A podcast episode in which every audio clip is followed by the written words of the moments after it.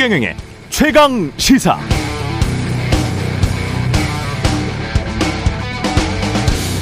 네, 폭우로 인한 피해가 심각합니다. 오늘까지 많은 곳은 또 200mm의 비가 더 내린다는 예보가 있습니다. 그래서 서울 양평고속도로 사업 백지화 등과 관련해서 오늘로 예정됐던 국회 국토교통위 전체 회의는 연기됐고요. 윤석열 대통령은 귀국 일정을 미루고 우크라이나를 깜짝 방문했었고 리투아니아에서는 김건희 여사가 명품 쇼핑했다는 현지 언론의 보도가 있었죠.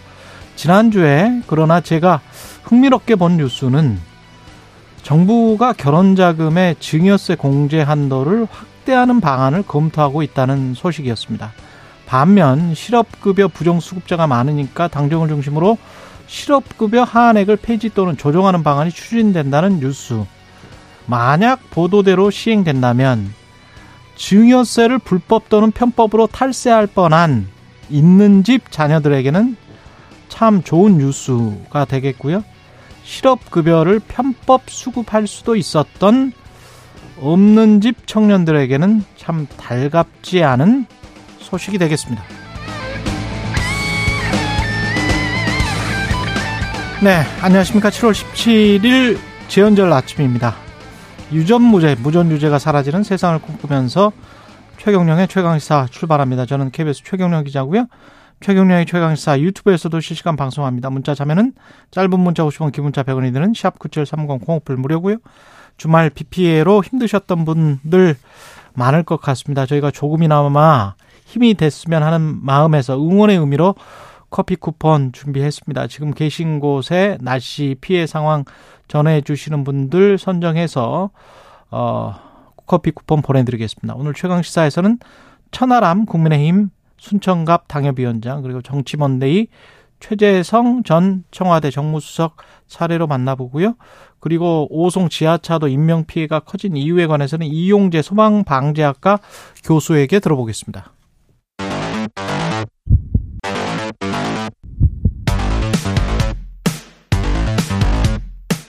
오늘 아침 가장 뜨거운 뉴스 뉴스 unboxing 자 뉴스 unboxing 시작하겠습니다. 민동기 기자 김민아 평론가 나와 있습니다. 안녕하십니까? 안녕하십니까? 아유 피해가 너무 컸습니다. 그 오송 지하차도 사망자가 원래 중대본이 사망을 어제 9명이라고 발표를 했거든요. 예, 지금. 밤 사이에 4명이 더 증가해서 지금 모두 13명입니다. 예.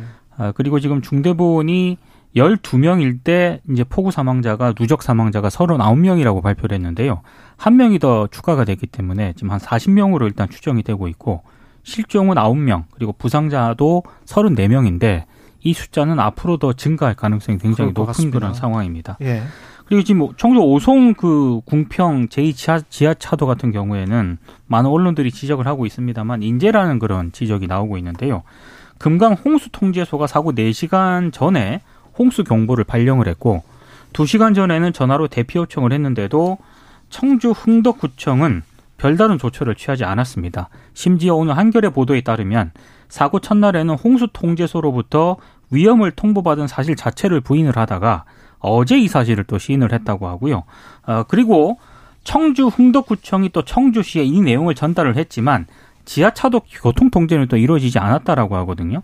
청주시가 해명을 처음엔 이렇게 했습니다. 매뉴얼에는 교통 통제에 관한 내용은 나와 있지 않다. 이렇게 해명을 했는데 또 한겨레 기자가 그 청주시의 매뉴얼을 찾아보니까 비상단계 침수, 범난 지역 주민 대피, 통행 제한 이렇게 분명히 매뉴얼에 명시가 되어 있었거든요. 또 이것도 이제 거짓말했다는 그런 좀 비판이 나오고 있는 상황입니다. 음. 참 안타까운 일이고요. 이 여러 가지 여기 사망하신 분들의 사연이나 이런 것들이 많이 보도가 되는데 그걸 보면 너무 가슴이 아프고 어떻게 이런 일이 있을 수가 있을까 참 이제 마음이 많이 힘든 그런 뭐 뉴스인데 지금 쭉 말씀하셨지만 가장 이제 심각한 어떤 생각은 잘한 기관이나 사람이 아무도 없다는 거예요. 이걸 이 문제를 대비하거나 좀 어떻게 이 수습하는 과정이라든가 지금 보면은 언론에 나온 걸 보면은 서로 막 떠넘기게 하는 듯한 그런 이제 모습도 있고 예를 들면 언론에 인용된 청주시의 경우에는 이렇게 얘기를 합니다.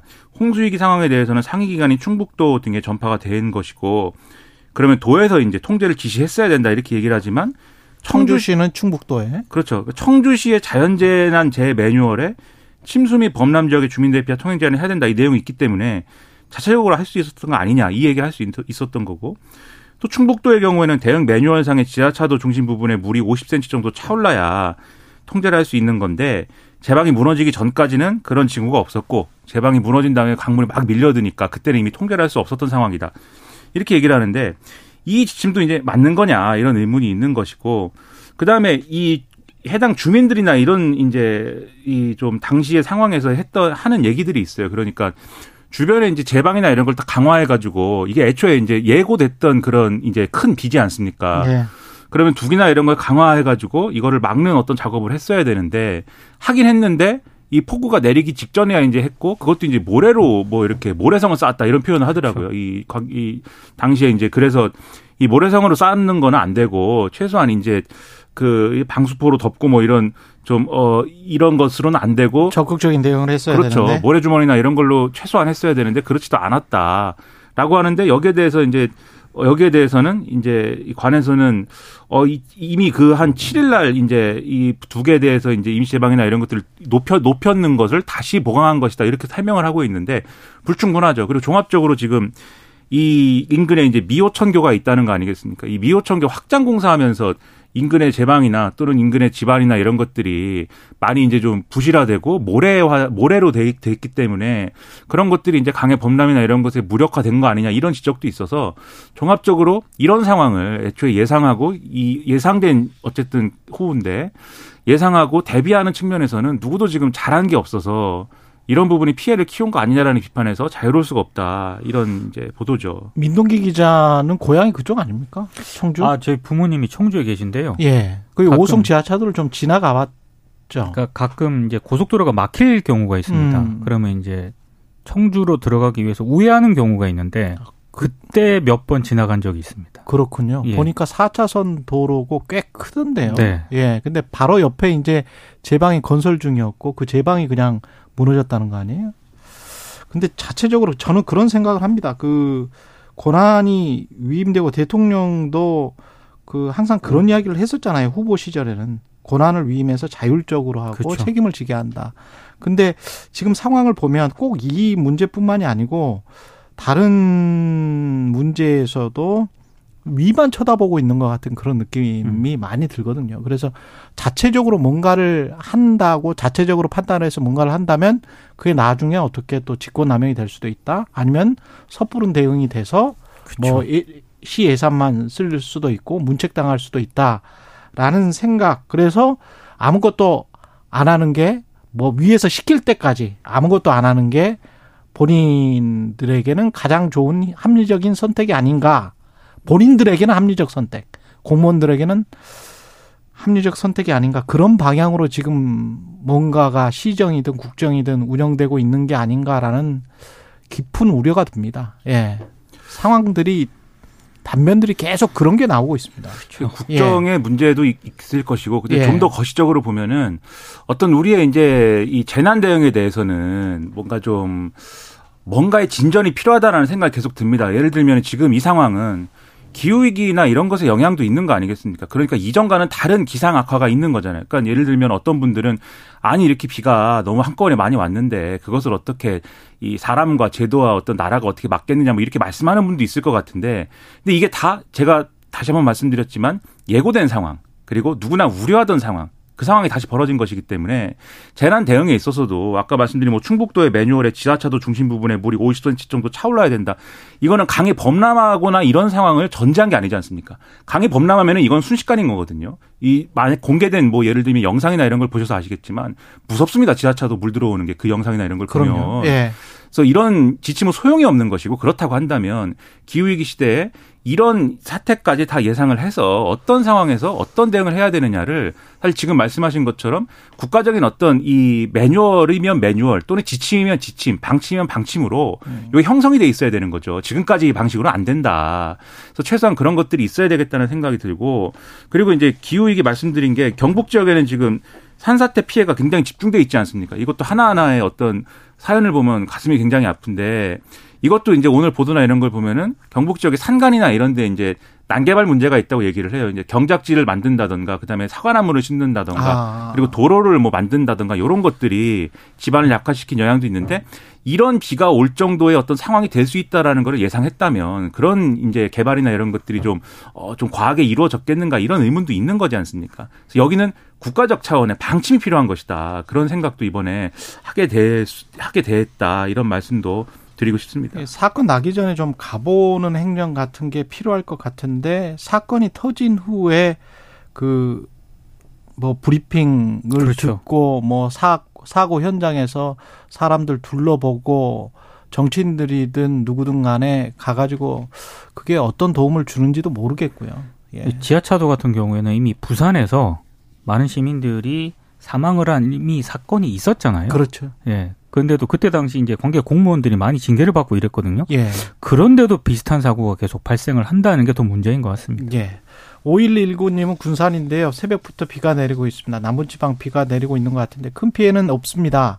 오송 침수 사고 너무 가슴이 아프네요. 국민이 죽어도 잘못했다는 사람이 없는 것 같습니다. 이런 말씀하셨고요. 5944님은 여기는 문경인데요. 산사태로 국도가 통제돼서 오늘 출근길이 어렵게 됐습니다. 아, 0110님, 세종시 거주자인데요. 새벽 6시부터 다시 비가 오기 시작합니다.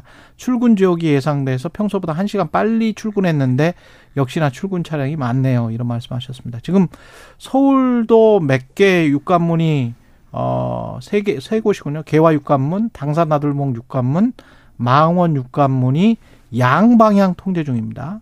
당산 나들목 육관문, 망원 육관문, 예, 개화 육관문 그- 그렇게 세곳 어, 양방향 통제 중이라는 것 말씀드리고요. 예, 출근하시기 전에 한 번 더 체크해 보시기 바랍니다. 여야는 수해 피해로 오늘 국토위를 전체 아까 말씀드렸지만 전체 회의 연기하기로 했고요. 네. 짧게 합시죠. 예. 수해 피해 복구가 우선 이뤄진 뒤에 이제 논의를 이어가기로 했는데요. 원래 오늘이 국토교통위가 예정 전체 회의가 예정이 돼 있었거든요. 예. 그런데 수요일이나 목요일쯤에 하자는 것을 민주당이 국내임에 제안하겠다 이렇게 밝힌 그런 상황이고요. 다만 오늘 예정된 법사위하고요. 권영준, 서경환 대법관 후보자에 대한 인사청문회 특별위원회 회의는 예정대로 진행을 해야 된다라는 그런 입장입니다. 이게 왜냐하면 대법관의 임기가 18일에 만료가 되거든요. 그래서 이제 아무래도 이제 좀 구성원이 결연되는 최고법원 구성원이 결연되는 그런 사태는 막아야 한다 이런 입장인데 요거는 오늘 상황을 좀 지켜봐야 될 것 같습니다. 그러니까 이럴 때일수록 싸우기 위해서 싸우는 모습은 자제하되 또 할 일은 하는 그런 국회의 모습을 보고 싶습니다. 그리고 윤석열 대통령은 순방을 마치고 오늘 새벽 귀국. 예. 새벽에 오늘 5시 20분쯤에 귀국을 했고요. 예. 어, 오늘 뭐 중대본 회의를 직접 개최할 예정이라고 합니다. 아, 그리고 우크라이나에서는 뭐 안보 분야 세 가지, 인도 분야 세 가지, 그리고 재건 분야 세 가지 등 모두 아홉 개 패키지를 마련했다는 게 김태욱 국가안보실 1차장의 브리핑 내용인데요. 안보 분야에서는 한국은 방탄복, 헬멧과 같은 군수 물자 지원을 확대를 하고 또 중장기적으로는 양국 방위산업 협력을 계획하기로 했습니다. 그리고 인도 분야와 관련해서는 뭐 지뢰 탐지기 제거기에 대한 우크라이나의 수요가 절박하기 때문에 지원을 확대하기로 했다고 밝혔고요. 재건 분야에서는 1억 달러의 사업 기금을 활용한 인프라 건설 사업 추진 등을 약속을 했습니다. 윤 대통령이 젤렌스키 대통령과 회담 뒤 공동 언론 발표를 했는데 지금 우크라이나 상황은 70여 년 전에 대한민국을 떠올리게 한다. 생즉사 사즉생의 정신으로 우리가 강력히 연대해 함께 싸워 나간다면 분명 우리의 자유와 민주주의를 지켜낼 수 있을 것이다. 이렇게 강조를 했는데 한편에서는 좀 우려도 나오고 있습니다. 우크라이나 방문은 충분히 뭐 이해하는 대목이 있긴 합니다만 아, 지금까지 이제 우리가 러시아 리스크가 확대되는 그런 측면도 분명히 있는 거 아니겠습니까? 예. 러시아의 맞대응 수위에 따라서 우리의 대외 정책 시험대가 계속될 수 있다는 점, 그리고 이 같은 기조가 계속되면 북중러가 밀착을 하게 될 것이고 이렇게 되면 한반도를 둘러싼 정세에도 복합적인 영향을 미칠 수가 있기 때문에 리스크 관리에 나서야 한다 이런 지적도 나오고 있습니다. 이제 이런 부분이 있는 것 같습니다. 이제 우크라이나 누군가 우리 우리에게 이런 걸 물으면 우크라이나냐 러시아냐 이렇게 물어본다면 우크라이나다 이렇게 얘기할 수밖에 없는 사정도 있는 거죠. 그렇죠. 그, 그렇죠. 아니 러시아가 침략을 했으니까. 그렇죠. 그렇죠. 예. 그래서 이제 이런 것들에 대해서 우크라이나의 어떤 연대라든가 지원이라든가 이런 걸 표명하는 것은 지금 상황에서 필요하다고 보고 또 그러한 일환으로서 이제 우크라이나에 방문하는 것도 있을 수 있는 일인데 여기에서 어떤 메시지를 어떤 방식으로 내놓을까 상당히 중요한 문제인 것 같습니다. 그런데 제가 볼 때는 대통령이 이제 사직생 뭐 이런 얘기를 한 것이라든가 이런 것들은 좀 어떤 군사적인 어떤 측면을 떠올리게 하기 때문에 그렇게까지는 좀 과한 것이 아니라는 느낌은 있어요. 하지만 어쨌든 그 러한 행보 자체가 뭐 잘못됐다든지 이렇게 얘기하는 어렵고 또 이 방문 행보에서 그래도 이제 좀 다행스럽다라고 생각하는 것은 공식적으로 군사물자, 이 살상 무기와 관련된 지원이나 이런 것들은 공식화되지 않았다. 지뢰 제거랄지 뭐 이런 것들 어떻게 보면 보호적인 측면들도 그렇죠. 좀 있고요. 그렇죠. 예. 그런 것들이 어쨌든 강조됐다는 것은 그래도 다행이다. 혹시 걱정했거든요. 어쨌든 우크라이나를 전격적으로 방문할 경우에는 아무래도 재건 사업이나 이런 데 초점을 맞출 것인데 우리로서는 실익이라는 게. 근데 재건 사업을 전쟁 중인 나라에 가 가지고 전쟁 끝나면 우리가 확실하게 재건하겠습니다. 이 얘기만 갖고는 안 되는 거지 않습니까? 전쟁이 끝날 수 있도록 우리가 돕겠습니다. 이게 전제가 돼야 사실은 뒷 얘기가 나올 수 있는 건데 그 전에 얘기가 혹시라도 이제 살상무기나 이런 걸로 이제 나온다면 그러면 이제 파장이 걷잡을 수 없다라고 생각을 했는데 어쨌든 공식적으로는 그런 얘기 안 나왔기 때문에 그게 아니다라는 걸 선을 그었기 때문에 그 점은 이제 좀 다행스럽다고 생각을 합니다. 다만 이제 지금 말씀하신 전문가들의 비판이나 이런 것들을 종합을 해보면 앞으로 이제 러시아와의 관계라든가 또 러시아의 우리 교문이라든가 또 진출해 있는 사업체라든가 이런 부분들에 있어서 혹시라도 지금 러시아가 지금 이성적으로 뭐 움직이지 않지 않습니까? 혹시라도 이런 것들에 대해서 좀 이 불이익을 안긴다든지 그런 점을 고려해야 되지 않겠느냐라는 지적이 있는데 거기에 대한 지금 대책과 전략의 수립이 돼야겠죠. 그 수립이 돼 있는 상황에서 우크라이나를 방문하는 것이 방문했었으리라고 아무튼 생각을 하고 그다음에 이런 아쉬움이 있을 수 있을 것 같습니다. 우크라이나를 이번만 갈 수 있었던 건 아닌데 지금 이렇게 국내 폭우 상황이라든가 이런 수혜가 상당한 그런 것이 예고됐는데 굳이 이 사실은 예고 예정에는 있었다고는 하지만 예고된 일정은 아니었던 거지 않습니까? 현장에서 대통령이 결단해서 방문한 것이었다 하더라도 이번에 꼭 어, 갔어야 되는 거냐? 그냥 돌아와서 오히려 국민들 옆에서 위로의 어떤 역할, 국가의 어떤 지도자로서의 역할을 또 하는 것이 낫지 않았을까라는 아쉬움도 있는 것 같아요. 저는 그런 부분에 있어서도 우크라이나를 다른 기회에도 얼마든지 방문할 수 있었다라는 걸 고려하면 그 점에 있어서도 좀 저는 아쉽다 이렇게 생각을 합니다. 그리고 김건희 여사는 순방 중에 리투아니아에서 고가품 명품 매장을 방문했었다, 쇼핑했다. 현지 매체가 보도한 내용은요. 예. 김건희 여사가 경호원과 수행원 16명을 대동을 해서 일반인 출입을 막은 채 쇼핑을 했고 총 다섯 곳의 매장을 다녔다라고 보도를 했습니다. 그리고 이 매체는 다음 날 한국 대표단이 다시 찾아와서 추가로 물품을 구입을 했고 물품과 액수는 기밀이다 이런 내용입니다.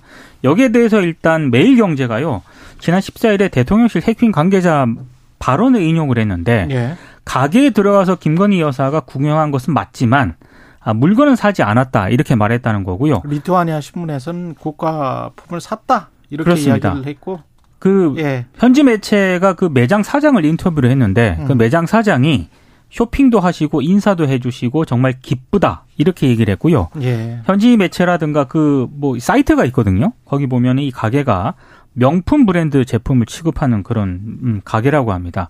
다음 날 한국 대표단이 다시 찾아와서 추가로 물품을 구입했다는 그런 부분에 대해서도 대통령실 관계자가 김건희 여사와 무관한 한국 대표단 관계자가 사비로 자신의 넥타이를 하나 구매한 것이 전부다 이렇게 얘기를 했는데 어, 일부 언론들이 이거는 좀 이야기가 좀 힘들 것 같다라고 오늘 사설이나 칼럼 등을 통해서 많이 지적을 하고 있거든요. 근데 대통령실이 정확하게 이 부분에 대해서 구체적인 어떤 반박이라든가 해명을 내놓지 않고 있는데요. 좀 더 성실한 해명이 좀 필요한 대목인 것 같습니다.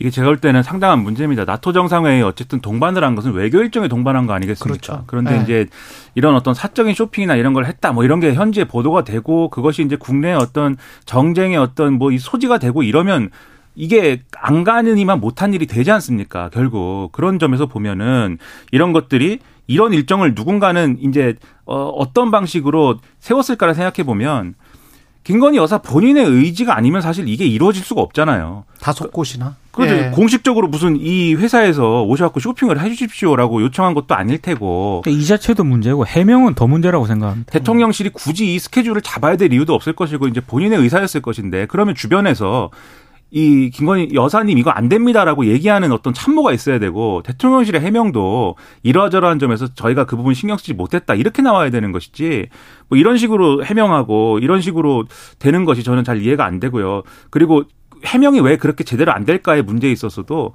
김건희 여사의 어떤 발언이라든가 어떤 이제 스케줄이라든가 동선을 제대로 대통령실이 뭐 어떻게 얘기할까요? 전략적으로 어, 뭐, 통제라고 하면 통제, 내지는 뭐 계획이라고 하면 계획, 이런 것들에 의해서 이제 진행되는 그러한 모습들이 아닌 걸로 보인다, 이게 결국은. 그런 결론이거든요. 그래서 이거는 단지 뭐 명품 쇼핑 이거 자체가 문제가 아니라 대통령실에서 김건희 여사의 동선과 스케줄 어떻게 관리하고 있는 거냐, 그리고 이런 것들에 대해서 아니면 아니다, 이렇게 얘기할 수 있는 참모가 있는 거냐, 이 점에 있어서 점검을 해봐야 될 문제다라고 생각을 합니다. 네. 뉴스 unboxing 민동기 기자 김민아 평론가였습니다. 고맙습니다. 고맙습니다. KBS 1라디오 최경영의 최강시사 듣고 계신 지금 시각 7시 40분입니다. 오늘 하루 이슈의 중심. 당신의 아침을 책임지는 직격 인터뷰. 여러분은 지금 KBS 일라디오 최경영의 최강 시사와 함께하고 계십니다. 네, 윤석열 대통령이 한국에 뛰어가도 상황을 크게 바꿀 수 없다. 국내 수해 피해가 확산되는 상황에서 우크라이나를 전격 방문한 이유에 대해서 대통령실이 내놓은 설명인데요. 이와에선 이번 행도 행보에 대해서 어떤 서로 어, 다른 평가를 보이고 있는지 천하람 국민의힘 당협위원장과 이야기 나눠보겠습니다. 안녕하세요. 네, 안녕하십니까. 천하람입니다. 네, 주말에 비가 많이 내렸었는데 수천은 괜찮습니까? 어, 뭐, 순천을 포함한 섬진강 권역에서도 이제 섬진강의 수위가 좀 높아지고 또 이렇게 산사태 우려 같은 것들도 많이 제기되면서 대피하시고 이런 분들도 계시긴 하는데요. 예. 그래도 아, 다른 지역에 비해서는 상대적으로 피해가 적은 편입니다만은, 근데 지금 뭐, 어, 우리 지역의 피해가 적다라고 이렇게 얘기하기에는 뭐, 충청권이나 경북권의 피해가 워낙 심각하다 보니까. 그렇더라고요. 예. 네, 안타까운 심정으로 보고 있습니다. 지금 뭐 대통령은 우크라이나 방문이 그 사실은 몇 개월 전부터 뭐 예정돼 있었겠죠. 뭔가를 다 어렌지 조율이 있었겠죠. 예, 예. 그랬겠죠. 근데 이제 이 상황에서 어떻게 판단했어야 된다고 보세요? 이게 마, 맞다고 보십니까? 어떻게 보십니까? 음, 아, 저도 지금 이 상황에서, 어, 국내의 어떤 홍수 피해 를 지금 이렇게 수습하기보다는 우크라이나 간 선택.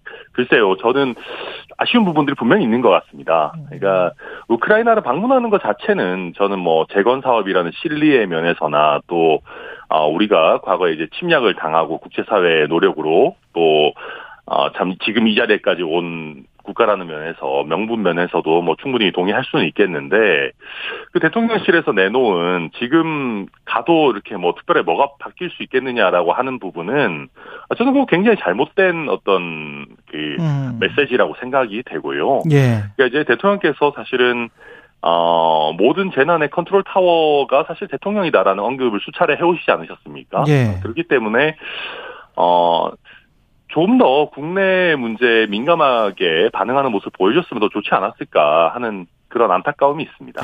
지난해 8월에 장마 났을 때 최강 시사에서 대통령실 시민사회 수석 강성규 수석이랑 제가 인터뷰한 게 기억이 나는데 네. 그때 대통령이 이제 퇴근 시간을 정확하게 이야기를 안 하면서 강성규 수석이 대통령은 퇴근도 못 하냐 이런 이야기를 했단 말이죠. 그렇죠. 그런 어떤 그때도 좀 이상하게 들렸어요. 대통령은 맞아요. 퇴근 퇴근도 못 하냐가 한 7시부터 한 9시 사이일 거라고 생각을 하는데 그때 대통령실이 정확히 시간을 밝히지 않았기 때문에 음. 그러면 그 조금 좀 이른 시간이긴 하거든요. 사실은 공직자 입장에서 봤을 때는 네, 뭐 여러 그 뭐 제 상황에서는 예. 그렇죠. 예. 근데 이제 대통령은 퇴근도 못 하냐, 우리도 뭐 약속이 있다. 그러면서 다른 사람들도 약속이 있다. 이번 같은 경우도 가, 가도 상황을 크게 바꿀 수는 없었을 것이다. 이건 뭐라고 해야 되나요? 국민들에게 공감 음, 되는 메시지는 아닌 것 같습니다. 네, 저도 예. 좀더 낮은 자세로 예. 아니 이제 어떤 여러 가지 어떤 외교적인 문제에 있어서나 그런 면에서 어, 이 갑작스럽게 이제 우크라이나 방문을 전면적으로 취소하기는 조금 어려웠다. 예. 국민들께 양해를 부탁드린다. 그리고 총리를 중심으로 잘 대응했다. 좀 더 이제 뭐랄까요, 이렇게 어 할 얘기가 있고 안 할 얘기가 있지 않습니까? 그렇죠. 예, 그래서 예. 조금 더 낮은 자세로 이렇게 메시지를 냈다면 더 좋지 않을까 하는 그런 안타까운 마음이 있고요. 그리고 예. 저는 이게 지금 보면 자꾸 우리 대통령실이 이렇게 뭐 쇼를 하지 않는다 이런 생각들을 많이 갖고 있는 것 같아요. 음, 어 근데 문제는 그게 쇼 쇼라고 해서 꼭 나쁜 것도 아니고 쇼가 필요한 일들이 있습니다. 그렇죠. 네, 예. 그리고 저는 대통령실에서 지지율을 좀 중하게 생각했으면 좋겠습니다. 어. 이게 뭐 국내 지지율을 생각해서 뭐 우크라이나 방문을 취소하는 게 이게 쇼고 뭐 우리는 그렇게 안 한다 이런 게 아니고 예. 아니 그 대통령이 하고자 하는 3대 개혁이라든지 여러 가지 뭐 이권 카르텔의 혁파라든지 뭐든지 음. 간에 국민들의 동의와 신뢰가 전제돼야지 그런 걸 할 수 있는 거 아니겠습니까? 그렇죠. 예. 그러면 아 국민들이 이번 정부가 정말로 국민들의 삶을 챙기고 어 이렇게 최선을 다해서 하는구나라고 하는 신뢰를 가질 수 있는 포인트들을 쌓아 나가야 되는 것이거든요. 음, 그래서 그런 면에서 이거는 단순히 이번 수해 대응의 문제를 넘어서 가지고 전체적으로 아, 이게 국민들께서 공감하실 수 있는 행보와 메시지로의 어떻게 보면 조금 더 어, 적극적인 노력 이런 부분들이 저는 좀 요구된다. 그런 면에서 이번에 아니 아니 그 대통령이 우리 재난 대응에 뭐 총괄 컨트롤 타워인 거는 뭐 어느 정권이나 마찬가지인 것인데 네. 그런 부분을 좀 더 중하게 여기는 어, 그런 메시지가 나왔어야 되는 거 아닌가 생각이 듭니다. 그리고 김건희 여사 명품 쇼핑과 관련해서도 대통령실이 마치 이제 호객, 호객행위를 당한 것처럼 호객행위 때문에 명품숍에 들어간 것처럼 이야기를 했는데 그것도 좀 납득하기는 힘든데 이거는 일정에 누가 넣었을지도 모르겠고 이거는 어떻게 봐야 됩니까? 음, 그러니까 저는 그렇게 봅니다. 그러니까 이, 뭐 예를 들어서 그 다른 외국 정상이 대한민국을 방문해가지고 예. 어 대한민국에서 이제 대- 외국 정상의 배우자가 대한민국에서 쇼핑을 한다, 뭐 하실 수도 있다고 생각합니다. 음. 예. 그런데 지금 이 어떤 국내 홍수라든지 이 지금 폭우 피해가 발생하고 있는 상황에서 그런 일정을 꼭 했었어야만 했는가라고 하는 그런 당연히 의구심은 가질 수 있는 것이고요. 네. 아픔도 가질 수 있는 것이고 또 하나는 그러니까 지금 이제 한 군데 매장을 방문하신 게 아니라 뭐 여러 곳을 방문했다라는 현지발 내용들도 나오고 있지 않습니까? 네.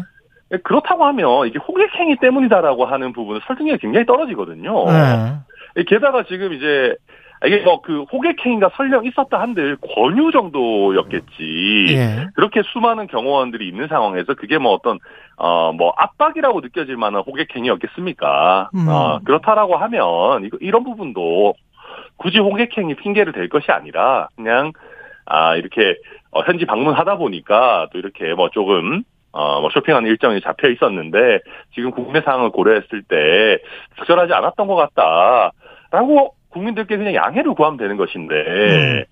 좀 잘못된 해명이 자꾸 나오는 것 같아가지고 저도 뭐 사실 좀 안타깝게 보고 있습니다. 근데 관련돼서 어떤 이렇게 국민들이 잘 이해하지 못하는 행동이나 뭐 언행이 나왔을 때 그 사과하는 모습이 있었나요? 그 동안에? 대통령실이나 뭐 이런 뭐 이- 쪽에서. 뭐 있기야 있었겠죠. 많이 없었겠습니까만. 예, 예. 이제 어 제가 봐도 그냥 우리 국민들이요 생각보다 되게 이해심이 있으시거든요. 그렇죠. 그러니까 예. 물론 그러니까 뭘 해도 싫어하시고 안 좋게 보시는 국민들도 계시겠지만은 예.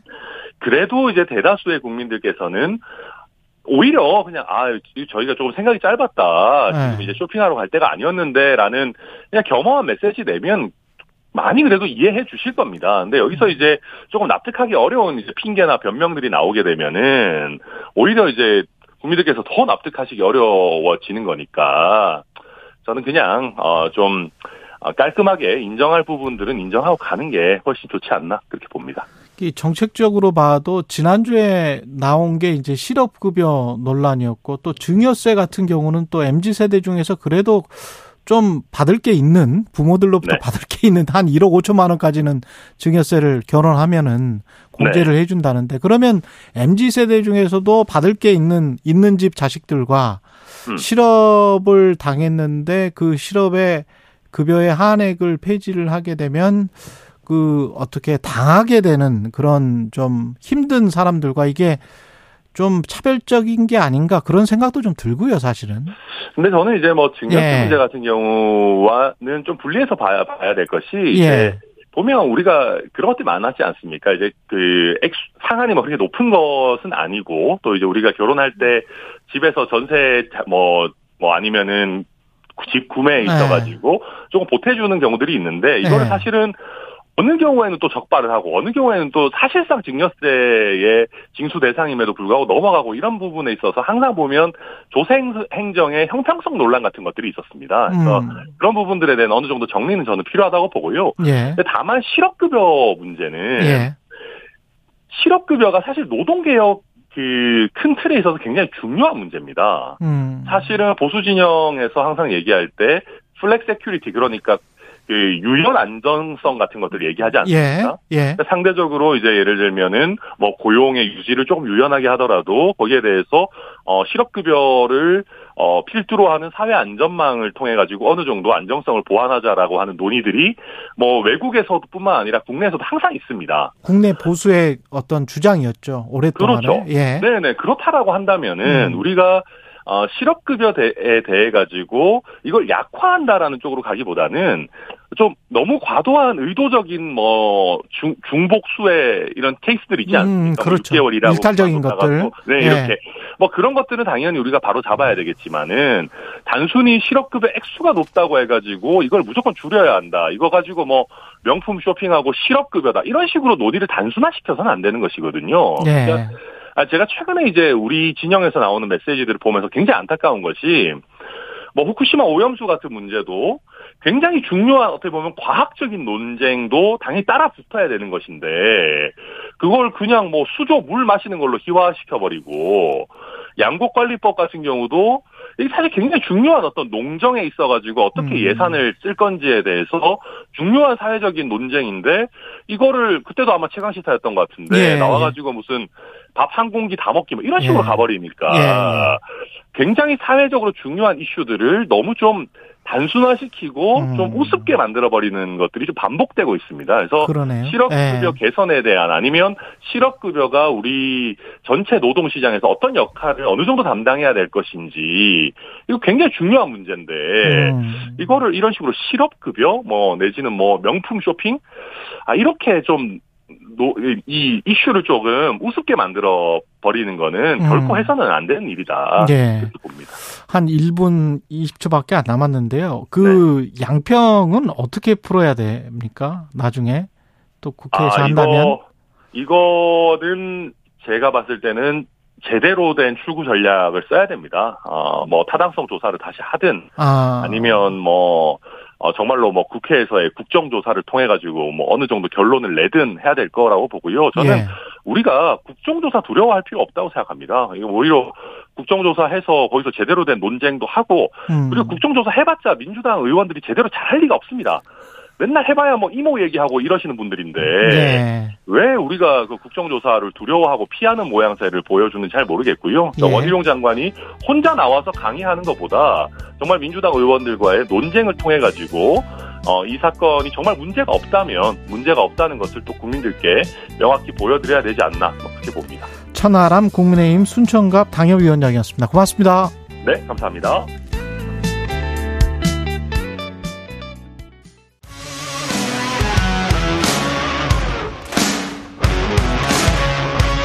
오늘 하루 이슈의 중심 최경영의 최강 시사.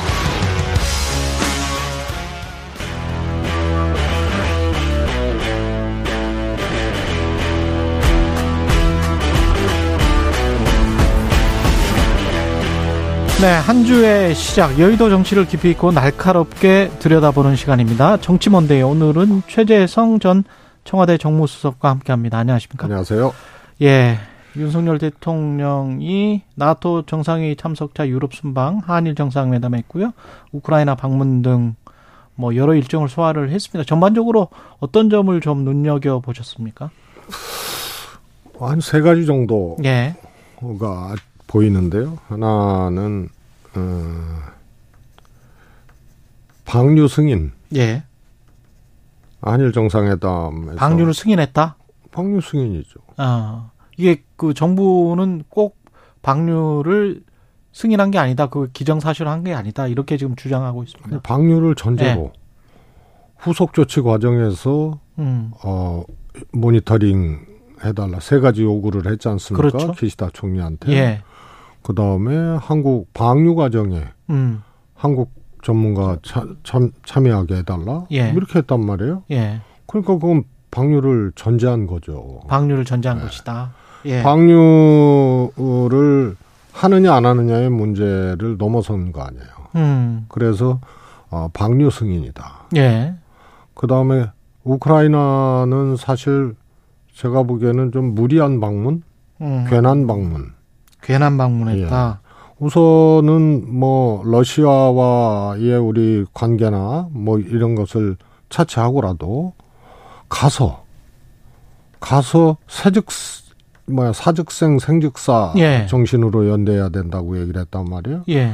근데 그건 뭐 어, 아시다시피 이순신 장군이 그렇죠. 하신 말씀이고 임난 때 예. 우리가 직접 침략을 당하고 음. 그 과정에서 우리가 아 이순신 장군이 그런 자세로 어 그런 정신으로 해야 된다라고 난중일기에 적은 거란 말이에요. 그럼요. 예. 그런데 러시아와 우크라이나 전쟁에 그 그런 말씀을 쓰는 것이 맞냐? 그 다음에 또 하나는 음. 사실은 저는 뭐 방문도 꼭 어, 우리 이, 입장에서 어, 했어야 되느냐라는 개인적으로 예. 어, 부정적 견해를 갖고 있습니다만 우크라이나 방문. 예. 방문을 해서 어? 우리가 이제 전쟁 당사자도 아니고 음. 그런데 그런 표현을 했다는 것도 이건 훨씬 더 어, 대러 관계라든가 음. 이런 것들을 어, 자극하고 어, 악화시키는 그런 이 발언이고요. 예. 어, 그래서 그것은 뭐 이치에도 안 닿는 표현을 하셨고 방문했더라도 꼭 그런 표현을 했어야 되느냐. 예. 그러면 결국은 우리가 살상무기 직접 지원이라든가 음. 뭐 이런 어 미국의 요구라든가 이런 것에 어그 그 스텝까지 가는 거 아니냐 이런 이제 어 걱정도 하게 된단 말이에요. 전쟁이 어- 언제 어떻게 끝날지도 모르는 상황에서 그렇습니다. 예. 그, 그 다음에 가서 또 전후 복구 얘기를 또 했단 말이에요. 그래서 예. 그거는 너무 이렇게 국내 홍, 홍보용으로 어, 대통령께서 어, 그거를 간주한 것이 아니냐 음. 방문을. 그래서 아, 전쟁 중인 나라에 가서 전후 복구 얘기하고 66조까지 발표를 해버리고 예. 그러니까 어, 민간인 어, 피해 당하고 어, 전쟁 치, 치르고 그 속에서 고통받고 있는 우크라이나 사람들에게 좋은 메시지가 아니죠. 음. 그래서 이것은 뭐 왕복 27시간이나 걸려서 어, 이 방문을 했다고 하지만 굉장히 이 소득이 없고 예. 오히려 어, 이 여러 가지 좀 실책을 한 음. 그런 방문이 아니냐 이런 생각이고요. 근데 이 자유가치 동맹이나 뭐 이런 거 뭐 러시아와의 관계도 걱정하시는 분들 있습니다만은 2천조 원의 뭐 복구 사업 같은 경우도 이렇게 전쟁이 끝나고 나서 우크라이나가 그 전에 전쟁 전에 한 3천 달러 수준이었단 말이죠 GDP가 네. 그런 거를 생각을 한다면 그 돈이나 이런 것들이 실리적으로 봤을 때도 우리가 아마 무상 차관이나 이런 거를 제공해야 되는 가능성도 열어놔야 될 것 같긴 합니다만은 아, 그뭐 예. 유, 유무상 다 이제 뭐 자유가치 해당- 동맹이기 해당이 때문에. 되겠죠. 예. 그 다음에 이제 유상 지원도 사실은 기준이 뚜렷하거든요. 음 그래서 그거는 일종의 이제 차관이란 말이에요. 그렇죠. 예. 그래서 무상은 두말할 것 없고 유상도 예를 들어서 어 회수가 안 되는 국가들이 있어요. 예. 어, 뭐 우크라이나도 이제 그럴 가능성이 크죠. 음. 그래서 저런 것이 뭐 그런 걸 떠나서 예. 전쟁 중인 나라에서 실리를 논한- 실리를 논한다는 전후복구 게. 사업에 어, 뭐 이렇게 또이 음. 경제적인 이득을 강조를 하는, 하는 이, 게. 런 것들이 맞느냐 이런 국내. 홍보용 아니냐. 세 가지가 보, 그 보였다고 말씀하시던데 명품 폭탄이죠. 명품 폭탄. 예. 예. 국민들은 물폭탄 맞고 있는데 예. 김건희 여사는 명품 폭탄을 맞았죠. 음. 그래서 호객행위로 갔다고 해명한 것이 이제 더, 어, 더 가관이죠. 예. 어, 그런 해명 자체가. 음. 그럼 호객행위로 가서, 어, 명품을, 어, 그 뭐, 보도에 의하면은 이제 꽤 산 걸로 그렇게 나오는데. 다섯 꽃 정도를 드린 예, 걸로. 예. 그, 그래서 그 명품 매장에서 오히려 자기네들 서비스나 또 노력의 성과로 그렇게 또 얘기를 했다는 거 아니에요? 대통령실은 산 게 없다 라고 지금 그래서 샀으면은요, 호객당에서 샀으면은 음. 호갱이죠. 음. 그럼 우리 호갱 영부인이 국민을 완전히, 어? 호구 취급한 거죠. 근데 들어올 때 대통령실에 청와대에도 계셨으니까 들어올 때 만약에 그 세관에 신고는 합니까? 이거 안 하죠. 신고 안 합니까? 아, 어, 일반 뭐, 사람 뭐, 뭐 보통 가면은 이제 예. 어, 외교 행랑이라는 게 있으니까. 아, 외교 행랑이면은 예, 예. 괜찮 괜찮은 예. 거군요. 그렇습니다. 예. 그게 뭘 샀는지 대통령실에서 이야기를 만약에 안 한다면 국민들은 알 길은 없는 거네요. 알 길이 없는 거죠. 아, 그렇군요. 예. 한국갤럽이 지금 지난 11일, 13일 자체 조사한 결과 보면 대통령 지지율이 전주보다 6%포인트 하락했습니다. 플러스 마이너스 3.1%포인트니까 그 오차범위 내긴 하지만 그럼에도 불구하고 낙폭은 굉장히 큽니다. 이건 어떻게 해석해야 될까요? 어, 저는 하여튼 대통령 지지율, 예. 뭐 정당 지지율도 뭐 비슷합니다만 대통령 지지율은 사실 대선을 기준으로 보면 음.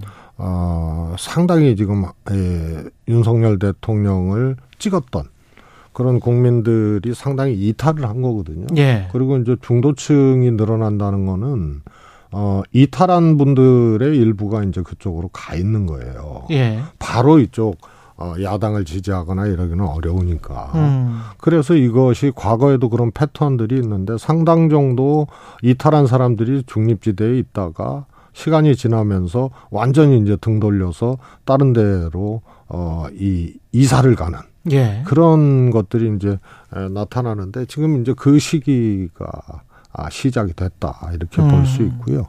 어, 30% 중반대가 콘크리트 같지만 예. 그건 가파른 진영 대결 속에서 그렇게 보이지만 대선 때는 득 투표한 사람들 기준으로 득표율을 따지잖아요. 예.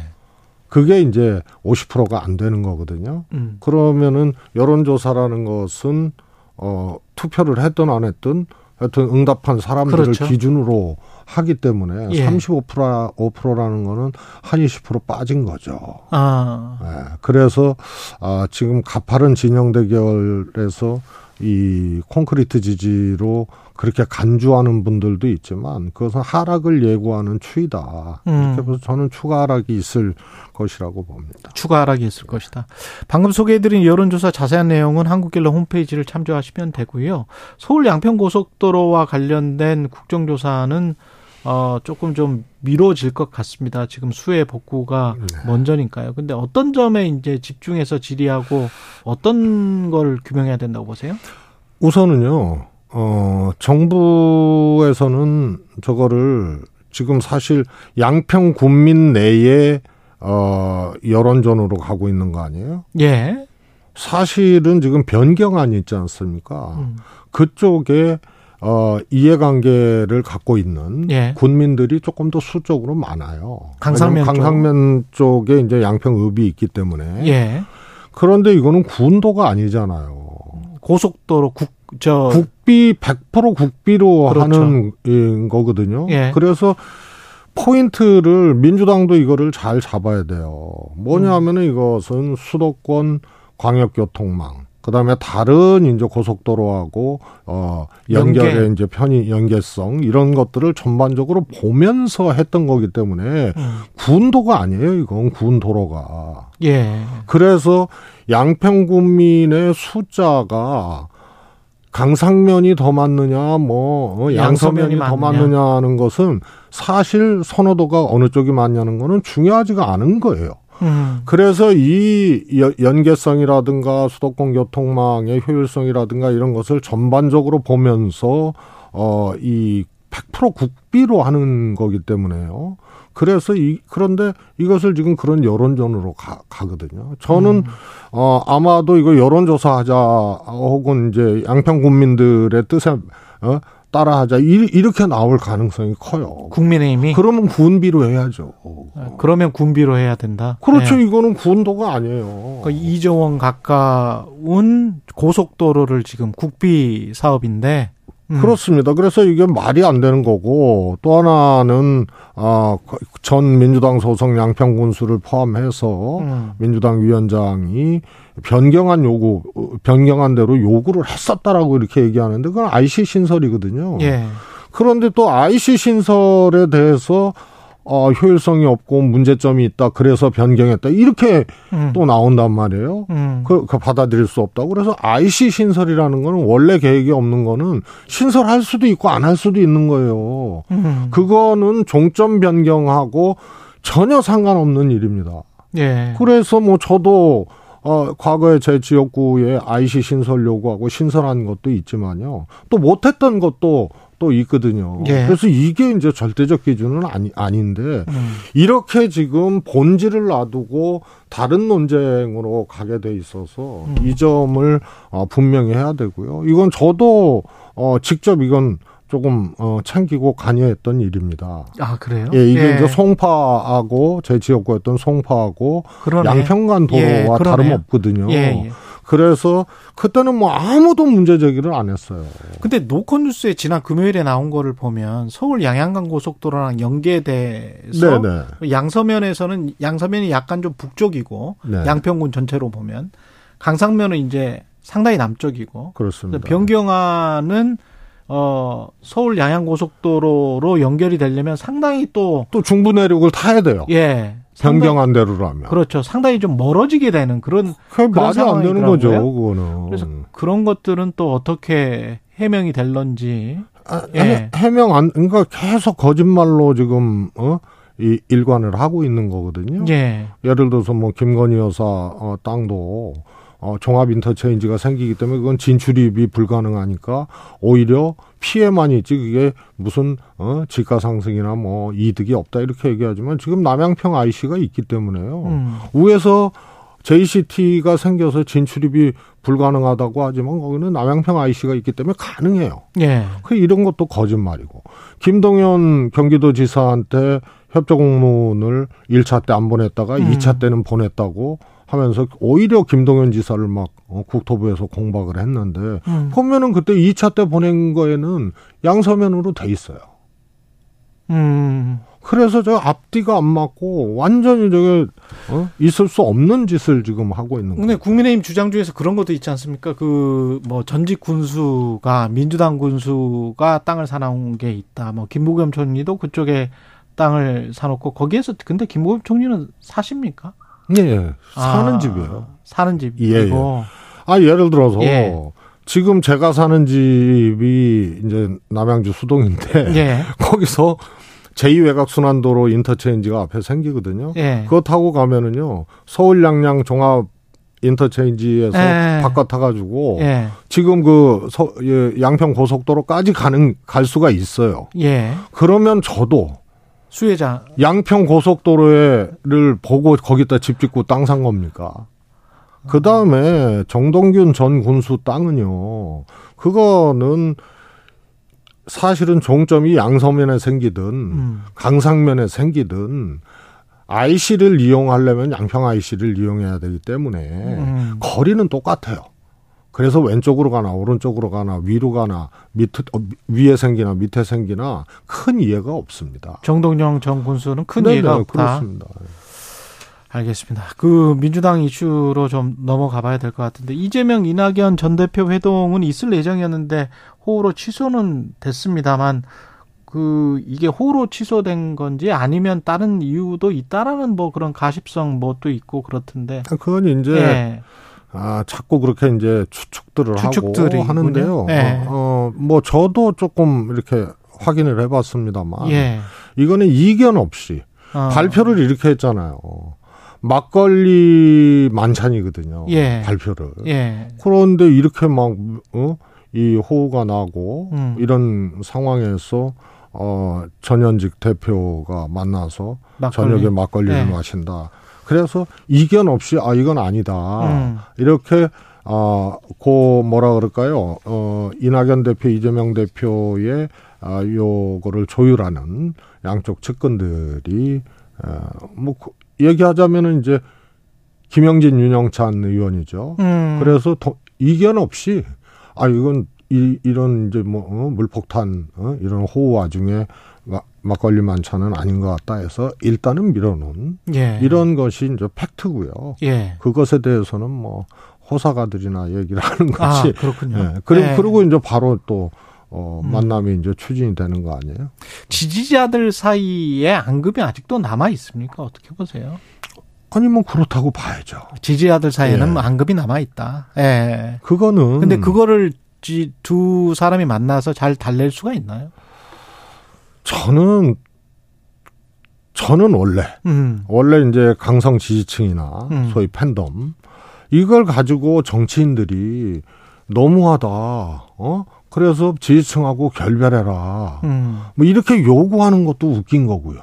음. 그 지지층에 올라타서 그 지지층만을 위한 어, 정치를 하는 것도 사실은 부족한 거죠. 강성 지지층을 이용만 하는 것도 부족하고. 그래서 예. 어느 때나 예. 언제나 팬덤들은 있었고요. 음.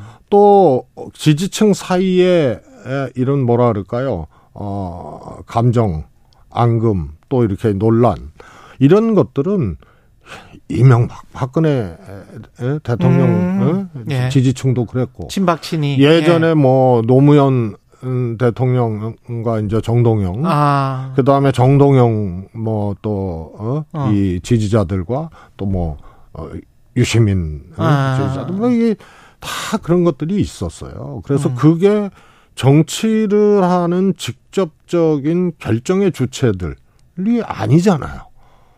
그건 정치인들이거든요. 예. 그것 때문에 정치 못하겠다, 저걸 제거해야 된다, 결별해라. 이- 어?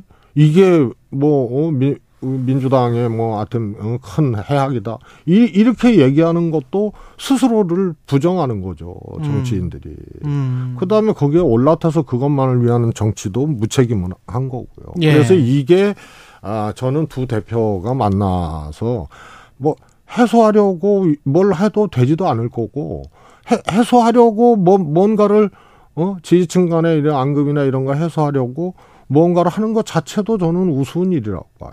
아. 일단 만남 자체가 성사되면 그 다음부터 자연스럽게 풀리든지 아니면 구조적으로 어떻게 할 수 없는 부분들은 어 그대로 놔둘 수밖에 없다. 아니 그 뭐 지지층들이 자기 정치적 의사 표현을 그렇게 하고 음. 그것이 불법적인 것이 아닌 한은 예. 그것은 뭐 늘상 있을 수 있는 일이고. 근데 그게 좀 더 가서 뭐 이상민 의원처럼 무슨 유쾌한 결별, 분당 뭐 이런 것까지 발전할 수도 있, 는 상황입니다. 이상민 의원이 조금 이렇게 언 조금 어? 너무 나간 얘기를 한 거고요. 너무 나간 이야기입니다. 그렇게 예. 피해 의식을 느끼는 거 음. 이것 자체가 저는 정치인 정치의 이제 주체잖아요. 예. 그리고 당으로 따지면 당의 겨- 어, 당 운영의 이제 어떻게 보면은 결정권자들이거든요. 음. 그런 국회의원이 팬들 때문에 팬덤 때문에 못 하겠다. 그래서 뭐 유쾌한 결별을 가, 각오해야 된다. 뭐 이런 거는 아니라고 보고요. 이상민 의원도 그 뭐 지지층 문제 때문에 유쾌한 결별 얘기를 한 거는 아니고요. 음. 그래서 오히려 두 대표가 만나시면 전현직 대표가 만나시면 오히려 더 조금 더 큰 차원의 얘기들이 있을 수 있어요. 음. 하나는 이재명 대표 입장에서는 윤석열 정부의 이런 폭주, 어? 이런 국정 운영의 난맥, 어? 또 뭐 퇴행하고 있는 뭐 어? 여러 가지 민주주의나 이런 거, 예. 이런 것에 함께 연대해서 어, 싸우자. 함께하자. 이런 것이 현직 당 대표로서는 이낙연 대표하고 함께 해야 해야 된다는 요구를 할 수 있는 부분이고 이낙연 전 대표. 이낙연 대표는 이미 뭐 조금 언급을 하셨지만 어, 당 혁신 음. 어, 또 당 어, 당의 이제 민주주의 음. 에, 이런 것을 더 어, 진전을 시켜야 된다. 예. 어, 이- 혹시 퇴행하고 있는 것이 아닌가. 그래서 음. 혁신과 민주주의를 또 얘기를 할 수가 있죠. 예. 이런 차원에서 두 분이 만나셔서 아 그런 각각의 어떤 요구와 생각들을 가지고 저는 충분히 어 공감대를 이룰 수 있다고 봐요. 알겠습니다. 여기까지 듣겠습니다. 최재성 전 청와대 정무수석이었습니다. 고맙습니다. 감사합니다. 최경영의 최강 시사는 여러분과 함께합니다. 짧은 문자 50원, 긴 문자 100원이 드는 샵 9730. 어플 콩과 유튜브는 무료로 참여하실 수 있습니다.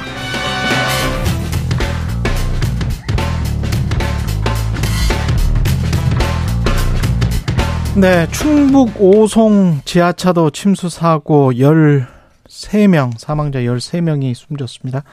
집중호우로 인한 사망 실종자가 40명을 지금 훌쩍 넘었습니다. 왜 이렇게 인명 피해가 컸던 것인지 짚어보겠습니다. 이용재 경민대학교 어, 소방방재학과 교수 전화 연결돼 있습니다. 안녕하세요. 예, 안녕하세요. 예. 늘 하는 이야기인데 이런 큰일이 터지면 인명 재산 피해가 이렇게 컸던 이유는 뭐라고 보십니까?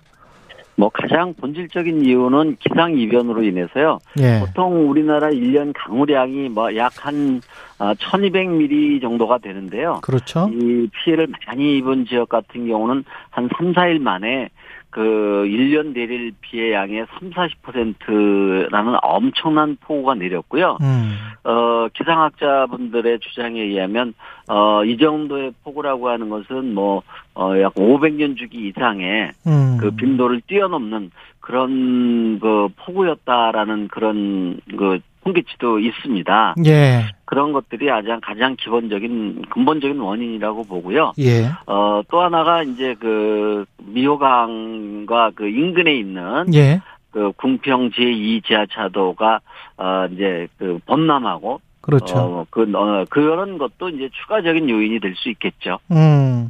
그 옆에서 제방 작업을 하고 있었잖아요. 네네. 예. 그런 것들이 미친 영향 같은 건 어떻게 보세요? 어 이게 차후에 아마 어 정밀 조사가 이루어질 거라고 보는데요. 예. 어그 미호강 그 제방이 예. 어 폭우로 인해서 이제 붕괴됐다는 주장도 있고요. 또 일부에서는 그 도로공사라든지 무슨 공사를 위해서 사전에 좀 손상이 있었다라는 그 이장님 분들의 주장도 음. 있습니다. 예. 그래서 저도 그걸 섣불리 말씀드릴 수는 없고요. 아마 이것이 차후에 어, 좀 세밀하게 좀 규명이 돼야 될 것 같습니다. 어떻게 했었어야 됩니까?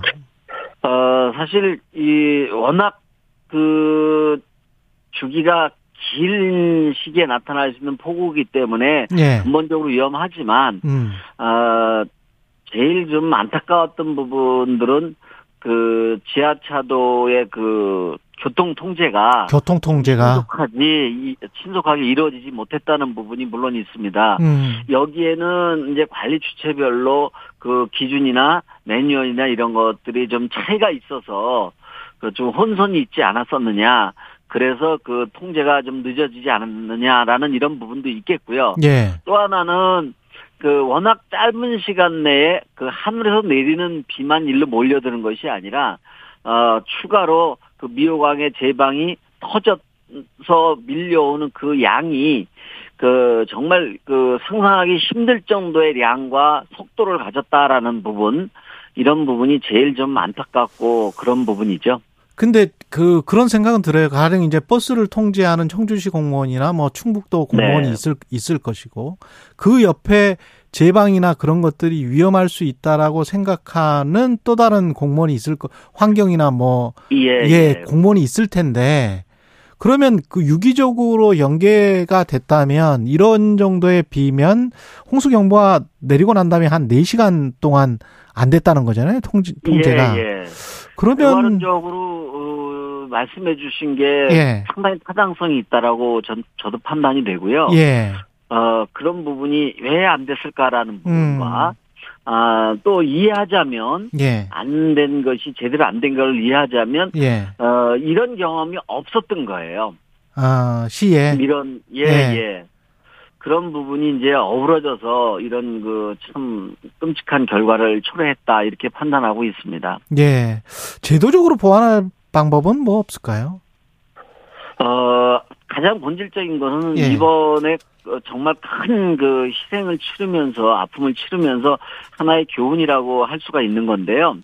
지금 우리나라뿐만 아니라 전 세계적으로 기상 이변 그걸로 인한 어떤 폭우 이런 것의 발생 빈도가 높아질 것은 사실입니다. 예. 그래서 과거에 우리가 세웠던 그 재난 대비 시설들이라고 하는 것이 뭐 30년 또는 50년 주기를 근거로 해서 어, 수립된 경우인 게 대부분입니다. 근데 이제 이런 거 이런 기준 가지고는 좀 부족하다라는 부분이 하나 있겠고 예. 또 하나가 어쨌든 이런 그 폭우가 또 안 올 가능성이 다분히 있습니다. 그렇죠. 그랬을 경우에 좀 더 어떤 중앙에서 그 어떤 시스템적으로 어 이걸 즉각 즉각 대처할 수 있는 이런 그 신속한 아 그런 시스템이 그 다시 한번 정비하고 구축하는 것도 어 사고를 예방하는데 아주 중요하다 이렇게 말씀드릴 수 있습니다. 근데 분명히 이제 말단 공무원들은 어 열심히 할 텐데 말단 네. 공무원들은 분명히 그렇게 이야기를 할 거예요. 그 예. 사람이 부족하다. 내가 하는 관할 구역이 너무 많고 그 다음에 네. 뭐 통제하거나 이렇게 관심 갖고 봐야 될 것들이 너무 많다. 그래 그 예 그런 이야기들 평, 통상적인 그런 이야기들은 어떻게 대처해야 됩니까? 그런 주장도 뭐 상당 부분 타당성이 있습니다. 예. 저도 그 관련 분야에 그 근무하시는 공무원분들하고 이제 가끔 얘기해 볼, 종종 얘기해 볼 기회가 있습니다. 그래서 예. 그분들의 주장이 공통적으로 지금 말씀해 주신 그렇죠. 부분이 있고요. 예. 아, 또 하나, 뭐 제가 관계 공무원을 비호할 생각은 추호도 없습니다. 예. 어, 뭐냐면, 사실, 어, 지자체라든지 이런 데 있어서요, 특히, 이런 재난과 관련되는 업무를 하는 공무원분들이, 뭐랄까요, 좀, 소외감 내지는요, 음. 어, 좀, 그런, 그, 좀, 부정적인 그 대우를 받는다라는 그런 의식도 많이 깔려져 있는 것도 문제라고 저는 판단하고 있습니다. 일반 행정 행정이 아니기 때문에. 예. 그렇죠. 좀 밀려나는, 예. 이런 그 부분도 뭐 전부는 아니겠지만, 예. 일부에서 그런 의식도 있습니다. 예. 이게 그러면 시민들 같은 경우는 만약에 제가 지하 공간에서 침수 조짐이 보인다 이러면 어떻게 해야 돼요? 차 안에서? 예, 지금 이런 경우에 있어서는요, 예. 음, 그, 더구나 이번 경우는 이게 그 길었습니다. 지하차도가요. 음. 보통 도심지에 있는 지하차도는 뭐 100m 내외 정도로 끝나버리거든요. 예. 어, 그래서 이제 비가 그 우수가 그 흙탕물이 몰려들게 되면요. 보통 한 차량을 기준으로 해서 바퀴 반, 뭐 3분의 2가 차면 그때부터 대처하라고 그러는데 그건 늦습니다. 한반 정도 차, 들, 어, 차 왔다라고 하면 이 침수가 시작되는 거거든요. 예. 그래서, 어, 창문을 열고, 썬루프가 있는 차량은 썬루프를 열고, 어, 음. 안정적으로 좀 저속으로 통과를 하시는 게 정답입니다. 왜냐하면 비가 와도 창문을 열어라. 예, 예. 일어났을 때는요, 어, 물이 열리질 않아서 차 안에 고립돼서 사망할 가능성이 굉장히 높습니다. 그래서 어, 창문을 미리 열어두고, 어, 유사시에 침수가 되면 글로 탈출을 하면, 알겠습니다. 도시, 예, 예. 그 이용재 경민대학교. 소방방재학과 교수였습니다. 고맙습니다.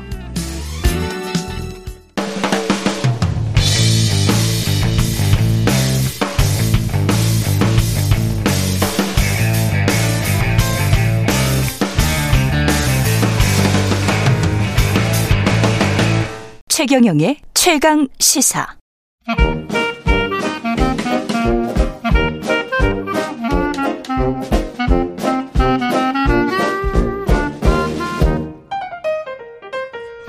네, 최경련의 최강시사 월요일은 경제합시다 코너가 있는 날입니다. 오늘은 차영주 와이즈 경제연구소장과 함께합니다. 안녕하십니까? 예, 안녕하십니까? 예, 오늘은 금리랑 물가 이야기를 좀 해보겠습니다. 네. 우리 금리는 3.5%, 네 차례 연속 한국은행이 동결을 했고요. 그런데 이제 금리 인하에 대한 기대감은 총재가 이창용 하는 총재가 아, 싹둑 잘라버렸습니다. 예.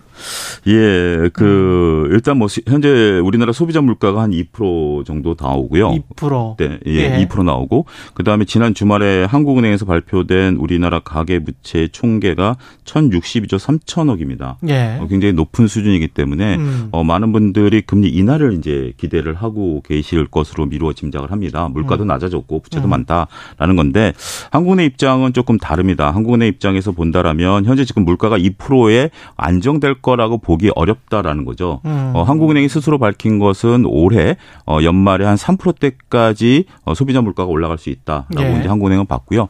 어, 뭐 여러 가지 이유가 있겠습니다만 뭐 엎친 데 덮친 경우로 지금 안타깝게도 비가 너무 많이 오고 있지 않습니까? 예. 이렇게 되면 또 농산물 가격도 들썩거릴 가능성도 그렇겠- 있고요. 그렇겠네. 이런 것들이 소비자 물가를 자극할 가능성이 있다라는 거죠. 음. 두 번째는 우리가 이제 상대적으로 보고 있는 미국의 금리 인상이 아직 끝나지 않았다라는 겁니다. 예. 어, 지금 현재 금리 격차가 1.75%포인트 벌어져 있는 상황인데 미국이 이제 한 차례 내지 두 차례 금리 인상에 대한 가능성을 좀 열어두고 있는 상황에서 우리가 먼저 금리를 내린다라고 음. 한다라면 이 금리 격차가 너무 벌어질 수도 있다라는 거죠. 네. 물론 이런 것들을 어, 꼭 금리가 격차가 벌어진다 그래서 우리나라 경제 운용에 있어서 큰 문제가 되는 것은 아니지만 음. 어, 뭐 그래도 그 호재는 아니니까 음. 뭐 먼저 우리가 어, 이런 것을 내린다라는 것은 현재로서는 쉽지 않은 결정을 할 수, 쉽지 않은 결정이다 이렇게 말씀드릴 수 있겠습니다. 음. 가계 부채 문제까지 말씀을 하셨고요.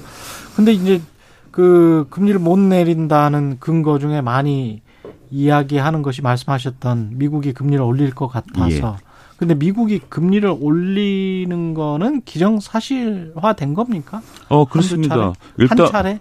어, 지금 원래 현재로서는 예. 두 차례 정도 금리 인상에 대해서는 어, 공식적인 뷰입니다. 우리가 예. 이제 점도표에서도 확인이 됐고 음. 어, 파월 의장이 어 지난달 아 이, 이달에 이제 음. 유럽을 가셔가지고 예. 어 22 그 회의에서도 두 번이나 언급을 했어요. 음. 그때 처음에 이제 한번 이제 이틀에 걸쳐서 했는데 첫날은 두 차례 연속 올린다. 음. 뭐 이런 뉘앙스의 발언을 하셔가지고 어, 미국 시장이 한번 크게. 출렁거린 적이 예. 있었고 바로 그 다음 날은 좀 주워 담았죠. 음. 어, 가능성이 있다. 테이블 위에 다 놓여 있는 거지 아니다라고 얘기를 했었습니다.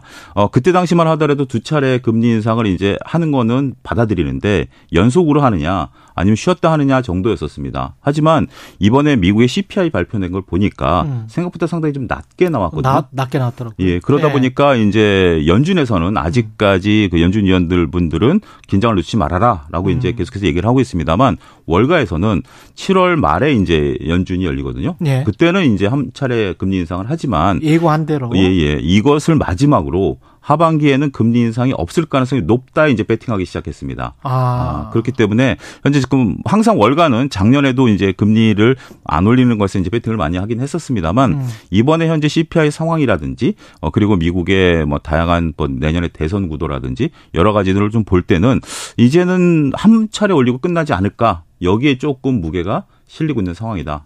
그렇게 어떻게 보세요? 어, 저 같은 경우도 이번에 이제 그 CPI가 뚝 떨어졌는데 왜 이제 금리를 7월 말에 꼭 올려야 되느냐 이런 음. 반론을 하시는 분들도 있더라고요. 어, 떨어진 게 한 3% 되나요? 3%입니다. 아까 예. 시장 예상치가 3.1이었는데 예. 물가 상승률이 3%입니다. 예. 근데 이게 3%라는 게 우리가 이제 제로에서 3%가 오른 게 아니라 음. 작년 6월에 작년 동기 대비. 대비해서 3%입니다. 작년에 음. 어, 여러분들 기억하시는 9라는 숫자가 6월 달에 나왔었거든요. 맞아요. 예. 어, 그러니까 2021년 대비 2022년이 9%가 물가가 올랐고요. 예. 이걸 기준으로 해서 3%가 더 오른 거거든요. 음. 그러니까 이제 상당히 좀 높은 수준에 있는 겁니다. 물론 여전히 높은 수준이긴 하겠습니다. 예. 상승률 예. 자체는 꺾이긴 했습니다만 예. 여전히 굉장히 높은 수준이죠. 음. 근데 이번에 그 금리를 올리려 올릴 수밖에 없다라고 월가에서 받아들이는 것은 근원 CPI 때문에 그렇습니다. 근원 CPI. 예, 그러니까 이제 우리가 앞서 말씀드린 제가 이제 9라든지 3이라는 숫자는 CPI라는 소비자 물가고요. 예. 소비자 물가와 근원 CPI 차이점은 에너지 가격과 아, 노- food. 농산물 예. 가격이 예. 있습니다. 근데 예. 우리가 작년에 9란 숫자가 나왔던 게 이제 우크라이나 전쟁이 터지면서 그랬죠. 유가가 급등을 해버렸고 음. 그다음에 이제 곡물 가격이 급등을 해버렸죠. 음. 근데 이제 그게 안정을 찾다 보니까 지금 이제 3% 올라왔는데 현재 미국의 고용이 너무 좋습니다. 음. 그러다 보니까 근원 CPI에서 중요하게 차지하고 있는 주거비가 전년 동기 대비 7%가 올랐고요. 예. 교통비도 8%가 올랐고 여기도 외식을 많이 해서 외식이라든지 식료품비가 한 5% 정도 올랐습니다. 음. 그러니까 우리가 CPI만 놓고 보면 3% 정도 올랐으니까 어, 어느 정도 이 정도면 좀 안정 찾는 거 아니야라고 음. 하지만 미국이 지금 막대한 고용을 바탕으로 해서 어, 돈을 이제 쓰고 있는 거죠. 그렇죠. 어, 뭐, 그 이제 고용이 늘어나다 보니까 집을 구하기 시작했고, 움직이다 보니까 교통비가 늘어났고, 외식 비용이 늘어나다 보니까 이런 것들 때문에 7월에는 어쩔 수 없이 금리를 올리지만, 음. 그렇다 하더라도 추가적으로 올리기에는 이 추세가 좀 꺾일 가능성이 있고, 음. 더군다나 이게 금리 효과로 꺾일 수 있는 부분들은 아니거든요. 예. 이거를 하려면 금리를 더 많이 내려야 된다라는 거기 때문에 음. 어차피 이 정도는 시간을 두면 내려올 수 있는 부분들이고 잡을 수 있는 부분이기 때문에 예. 어, 시장의 월가에서는 7월 어, 말에 열리는 FOMC 정도로 어, 한 번 올리는 것 정도로 보고 있다. 이렇게 설명을 드리겠고 저도 거기에는 동의하고 있다라고 말씀드릴 수 있겠습니다. 근데 인플레이션 아까 말씀하신 것처럼 돈을 계속 풀고 있는 상황이잖아요. 바이든 노믹스 하에서. 어, 그렇죠. 이게 미국 같은 경우는. 예, 어, 한쪽으로는 금리를 올린다라는 것은 어, 돈을 회수하고 있는 건데 그렇죠. 어, 근데 바이든노믹스 같은 경우 이제 그 보조금을 준다라는 것에 여러 가지 뭐 기업들에게도 보조금 주고. 예, 예. 우리도 이제 뭐 그 보조금 을 받기 위해서 많은 기업들이 이제 미국으로 가는 거 그런 거 그렇죠. 아니겠습니까?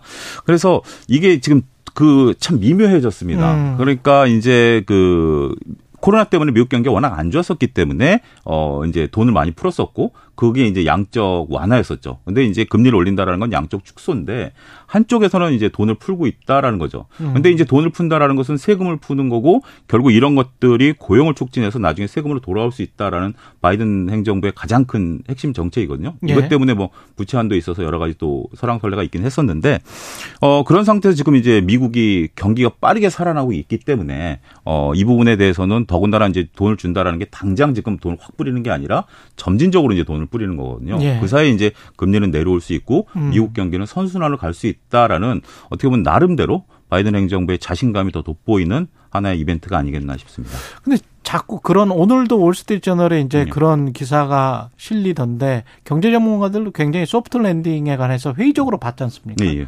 근데 이제 그게 아 Fed가 잘해서 미 네. 연준이 잘해서 soft landing을 할 수도 있, 있지 않을까라는 낙관적 심리, 기대 심리가 점차 높아지는 것 같기는 합니다만 음, 네. 어떻게 보세요? 어 그러니까 이제 경제에서 경제에서 가장 좋은 게 soft landing이죠. 예. 그러니까 올 초만 하더라도 연준이 과연 soft landing을 할 수 있는 거- 음. 있겠는가? hard landing 하는 거 아니야? 이거 괜히 경기도 나빠지고 음. 금리 내리는 것을 어좀 오판하는 거 아니야? 그 월가에서 계속 그런 얘기를 했어요. 예. 빨리 이제 금리 인상을 중단시켜라라고 음. 얘기했었던 근거 중에 하나가 바로 그 논쟁이었었는데 지금 현재 미국에서는 물 가는 어느 정도 이제 3%대라 안정이 돼 있고 음. 고용은 지금 이제 잘 나가고 있는 거죠. 예. 경제학의 두 가, 즉, 경제학에서 있는 딜레마가 한 가지 있습니다. 고용과 물가의 두 마리 토끼는 다 잡을 수 없다. 그렇죠. 예. 근데 지금 그런 현상이 벌어지고 있는 거예요. 예. 그러다 보니까 이게 지금 어 우리가 이제 미국이 금리를 올린 것 음. 때문에 어 경기가 좋아졌느냐 아니면 바이든 대통령의 어떤 이런 정책 때문에 좋아졌느냐 음. 어찌 됐든 지금 미국 경제는 현재 지금 상황을 놓고 보면 경제학에서 이루기 달성하기 어려운 지금 상황들을 달성해내고 있는 상황이고 음. 어 더군다나 이제 미국 같은 경우 이제 고용이 계속해서 늘어날 걸로 보여지고 있지 않습니까? 예. 지금 우리나라만 하더라도 미국에 쏟아붓는 돈이 엄청나고 있기 때문에 그렇죠, 그렇죠. 이게 다 미국의 고용을 창출하는 그런 가서 공장 짓는 게 미국 사람들 고용해 주는 거죠. 고용해 주는 예. 거죠. 더군다나 이제 뭐 사막 지역에다가 공장 지어가지고 예. 도시 하나 만들어 주는 거니까. 음. 어, 일단 미국만은 놓고 본다라면 지금 뭐 soft landing을 떠나서 오히려 어, 짧은 soft landing 이후에 어, 경기가 더 순탄하게 올라갈 수 있는 음. 어, 그런 아주 긍정적인 모습을 보이 가능성이 높다고 보는 거죠. 우리 같은 경우도 소비자 물가 상승률이 2%대로 떨어졌는데 네. 이게 좋은 사인인가요? 어떻게 보세요? 어, 일단 소비자 물가가 떨어졌다라는 것은 상당히 이제 긍정적입니다. 음. 우리도 이제 유가가 좀 안정을 찾고 있고 여러 가지 이제 뭐 주택 주거비라든지 이런 것들이 떨어지고는 있습니다만 여전히 불안하다라는 게 이제 공식적인 입장입니다. 예. 음, 앞서 말씀드렸던 뭐 지금 현재 농산물 가격에 대한 우려감이라든지 예. 어, 더군다나 지금 어, 요즘 외식 비용 어마어마하게 올라가지 않았습니까? 그렇죠. 뭐 예. 그런 부분들도 있기 때문에 어, 이제 이 부분은 우리가 이제 2%대까지 떨어진 부분들은 어떻게 보면 글로벌적인 요인들이 좀 컸습니다. 음. 유가가 안정세를 찾고 있고 어, 그다음에 우리가 이제 수입하는 물가라든지 그렇죠. 이런 것들이 안정세를 찾았는데 이제 국내 상황만 놓고 보면 음. 물가가 조금 올라갈 수 있는 요소들이 조금 잠재돼 있는 것들이죠. 예.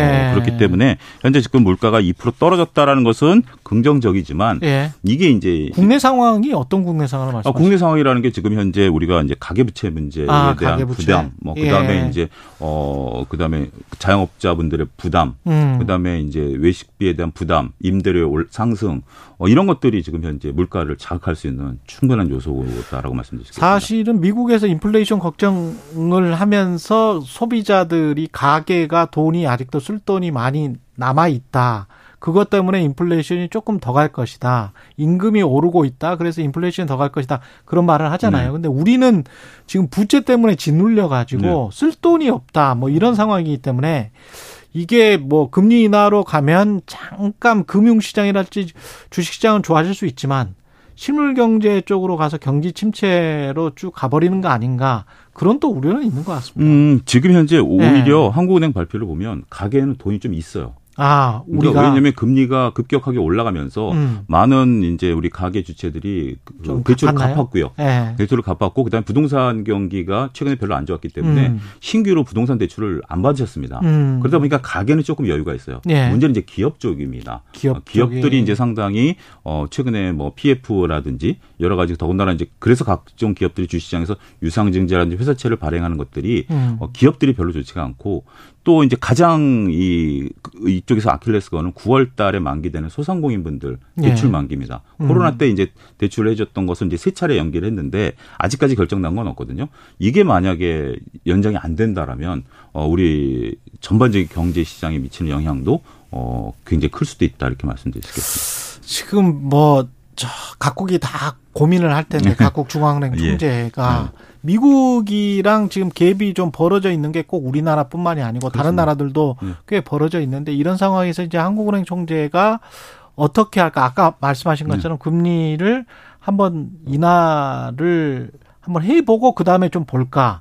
아니면은 쭉 가져가다가 미국이 뭔가 사인이 나올 때까지 기다릴까 어떻게 보세요? 어, 오히려 정책의 안전성을 놓고 본다라면 기다려보는 게 더 좋습니다. 음. 오히려 금리를 낮- 내렸다가 음. 다시 또 올리는 경우가 만약에 생기게 된다라면 그건 오히려 금융시장에 혼란을 줄 수 있거든요. 예. 어, 차라리 내려야 되는데도 불구하고 미국이 아직 결정이 안 됐다라면 한 분, 한두 번 정도는 참는 게 오히려 더 낫죠. 그러면은 연말까지는 금리 인하 사인이 안 나올 것 같잖아요, 미국 쪽에서는. 어, 그렇습니다. 일단 뭐 피벗이 없다라고 얘기를 하고 있는데 네. 우리가 한 가지 고민해 보셔야 되는 게 내년 11월에 미국에 대선이 있습니다. 그렇죠. 어, 네, 대선이 있는데 금리가 올라갈 때 선거에서는 항상 어, 여당이 졌어요. 그렇죠. 어, 근데 이제 금리가 떨어질 때 어, 선거를 하면 음. 어, 여당이 이겼습니다. 음. 그러니까 이게 이제 피봇이라는 게 그러니까 금리가 꺾이는 것이 보통 이제 금리 인상이 끝나고 음. 과거 사례를 보면 한 11개월 있어야 피봇이 생겼거든요. 예. 어, 통계로 말씀드리면 음. 그러면 올해 이제 뭐 한 차례 더 올린다고 치고 두번 예. 올린다 치고 7월? 예, 예. 7월이고 한 차례 더 올린다 극단적인 상황을 음. 보면 가을에 끝난다 하더라도 11개월이면 내년 가을이거든요. 그러네. 근데 그렇다면 벌써 늦는 거죠. 미국 대선 일정으로 보면. 그러네요. 그러니까 미국이 빨리 내려주면 아. 우리도 내릴 수 있는 근거는 된다. 이렇게 예. 설명드릴 수 있겠습니다. 경제합시다. 차영주 와이즈 경제연구소장이었습니다. 고맙습니다. 감사합니다. KBS 라디오 최경영의 최강시사 듣고 계신 지금 시각은 8시 44분으로 향하고 있습니다.